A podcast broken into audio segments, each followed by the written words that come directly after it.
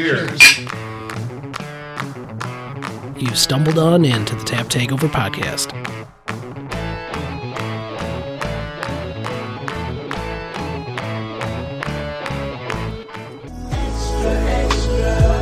That's right.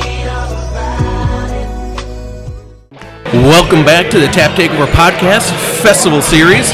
We're back again highlighting the Eagle Park 420 Joint Fest. Uh, today we're blessed to have Lupulin Brewery out of Minnesota, one of the hottest in uh, all the Midwest, I would say, right now. You guys are blowing it up there. So tell us a little bit uh, about Lupulin.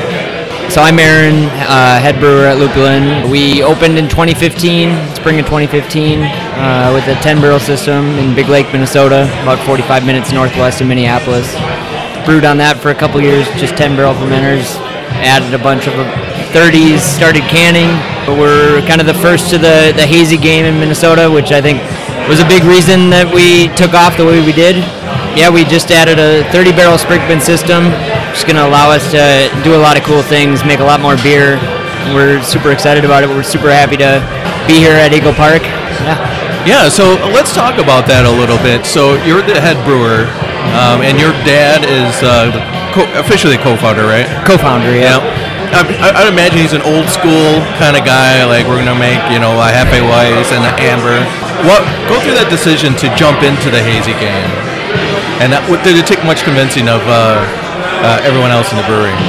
No, not really. Kind of independently, my dad and I had gone out to the East Coast, out to Vermont back in 2016, uh, summer of 2016. And then the other co-founder, uh, Matt Schiller, him and his wife were out in Colorado. They drank a bunch of the kind of up and coming hazy beers out in Colorado at the, around the same time that we were drinking some of the really cool beers out in uh, Vermont and the Northeast and we came back and uh, we thought that something along those lines we'd, we'd like to, to brew also. And so we, we had a, a series of experimental double IPA that we made called Blissful Ignorance. And so the fourth iteration of Blissful Ignorance was kind of our takeaways from some of the coolest beers we had both in Colorado and out in Vermont and in, uh, in double IPA form and that beer really we, we felt like we hit a home run with it and I think the the consumers agreed with us and we, we thought this is something that we, we want to grab onto and, and see where it takes us. Uh, so that kind of spurred the decision to add add some more tanks and get some beer into package out into the market. And it it definitely turned in it was it was the right decision for sure Fantastic. So, uh, do you guys really have any uh, flagships, or is it an ever-evolving kind of menu that you guys have out there? Our, me- our menu is fairly fluid. Uh, we do a lot of different things, especially if you come to our tap room. There's a, a huge variety of beers. Uh, we do have two, I would say, flagship beers. Uh, Hooey, our standard IPA, hazy, hazy IPA, and Blissful Ignorance, which Blissful Ignorance went from being a, an experimental series to that fourth iteration being the brand Blissful Ignorance. And those two, that's a double IPA. We make those two beers all the time. And then a lot of new fun things all the time also. All right, excellent. So let's talk about the beer you guys made today. Uh, what was it? It was a New England IPA as well. All right. And we figured, like we talked about before, was uh, playing up to kind of some of the breweries that we work work with. They're kind of what they're a little bit more known for. And obviously, the Lupulin guys are, are known for a lot of a lot of awesome IPAs.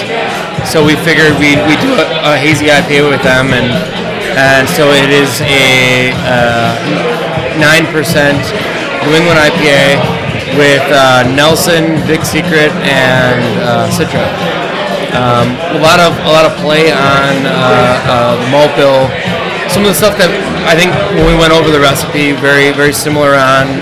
You know, when we're discussing these things with all these breweries, we're, we're kind of going over, you know, what makes each one of us successful in these areas, and and when we kind of shared like this is kind of what we'd like to do, this is what we would think to do, it was very very similar uh, to the point where we were like, perfect. this is gonna work. It didn't take too much discussion to settle on what we were going to do. Yeah, yeah, you know, with a name like Lupulin, uh, you almost have to have some kind of a hoppy beers, right? I mean, Yeah. uh, otherwise it'd be kind of a misnomer. Exactly. So uh, let's talk about a little bit uh, about the actual brew day. Uh, do you guys divide up responsibilities, or do you kind of just sit back and you know tell uh, Jackson what to do and how to do it? For like the brew day like today or just a normal Uh, today's like uh, a collaboration brew day, so you've got two brewers coming together. Um, are there responsibilities divvied up? Like, does someone draw the short straw and have to clean out the uh, the mash tun, or yeah, it's kind of usually just you know come to hang out try to help out where you can and you know you've got everybody's got their kind of process how they do everything and you kind of let them do their thing and kind of jump in where you can or just kind of sit back and hang out it, it varies from brewery to brewery when you do collabs okay? it's a cool thing. We we're pretty new to obviously collabs. Like we, we have a very we've done a bunch now, but but yeah, like he said, every every brewery is very different. And uh, what I find the most exciting about collabing with another brewery is what I learned. Everyone has their own kind of process to how they make beer. No matter where you go, everyone's got an opinion. Everyone's got you know a, a, process of, of brewing, and and even when we're doing something, you know, that you wouldn't think would be very informative, you might learn that hey, this person kind of does a this rest or cleans their tanks this way. Where I go, wow, that's really genius. Like you learn so many little tricks from from seeing how somebody else brews beer, things that most people wouldn't pay attention to. That that changes everything that you do. Like how we I uh, uh, how we clean our fermenters is because of me washing kegs at Bird Space. I saw how they were cleaning them, and I asked enough questions, and they were like, "Yeah, this is why we do this, and and no, that's why we do that." So like even even with dry hopping or when we're mashing in, like there's so many little cool things that you can learn just by watching somebody else brew. So I really enjoy going to other breweries for that reason. I don't know about you guys. Yeah, definitely. I mean, the the most fun part about it is just kind of the time that we get to to sit back and just talk about what we do and why we do it, and share share those processes with each other and learn from each other. That's definitely the most valuable thing from our point of view. And then the fact that we get to make something cool together uh, for our our customers is a is a huge bonus. All right, awesome. All right, well, thank you guys from Lupulin. If you're in the Twin Cities area, be sure to take that special visit out to Big Lake uh, and go get some pretty fantastic beers. Uh, and as for 420 Joint Fest, only a few tickets remain, so go ahead and uh, get them now because we've been here for most of these collabs this week and it's been fantastic.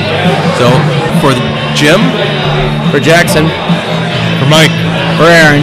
this has been another solid non-fail production.